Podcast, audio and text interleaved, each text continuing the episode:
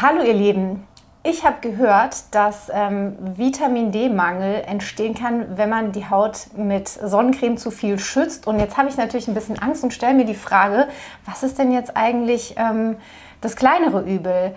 Hautkrebs und ähm, Falten oder ein Vitamin D-Mangel?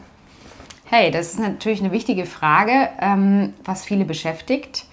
Und das ist ein großes Thema, aber es ist wirklich so, dass auch in Studien nachgewiesen werden konnte, dass selbst Patienten, die sich regelmäßig schützen vor der Sonne, die eben empfindlich sind, eher ein Risiko haben, trotzdem einen Sonnenbrand zu bekommen und somit eben auch äh, Hautschäden, als einen Vitamin D-Mangel.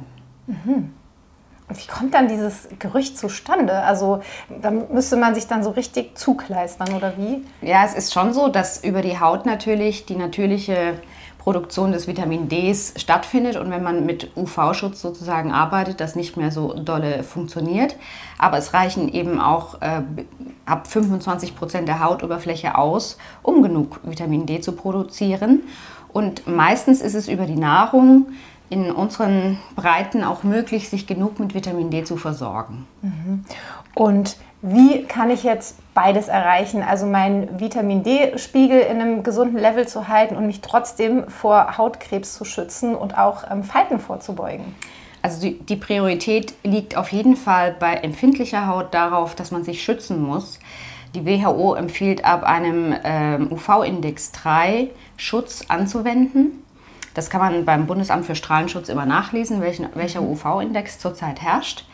Äh, denn diese Schäden sind sehr, sehr schwer äh, zu kompensieren oder zu rehabilitieren, das heißt wieder mhm. wegzumachen.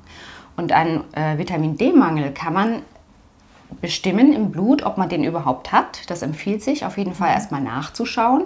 Und wenn das so ist, dann kann man das sehr gut substituieren über entweder Präparate, die man einnimmt, oder über die, die Nahrung. Zum Beispiel Avocado, äh, Cashewnüsse, fetter Fisch, sowas Leckeres.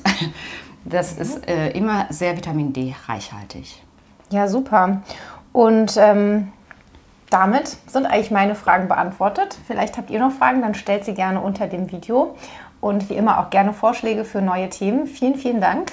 Vielleicht zum Abschluss, also besonders Gesicht, Dekolleté, Ohren und Schultern schützen, weil dort der häufigste, ähm, das häufigste Vorkommen für weißen Hautkrebs ist und da wirklich nicht viel drüber nachdenken. Und kommt regelmäßig zum Check, dann können wir auch äh, gucken, ob Vitamin D-Mangel besteht oder eben irgendwelche Anfänge in der Haut zu sehen sind.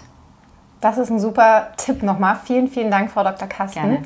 Ähm, wenn ihr noch Fragen habt, stellt sie gerne unter dem Video und auch Themenwünsche natürlich wie immer herzlich willkommen. Dankeschön. Genau. Danke. Tschüss. Ciao.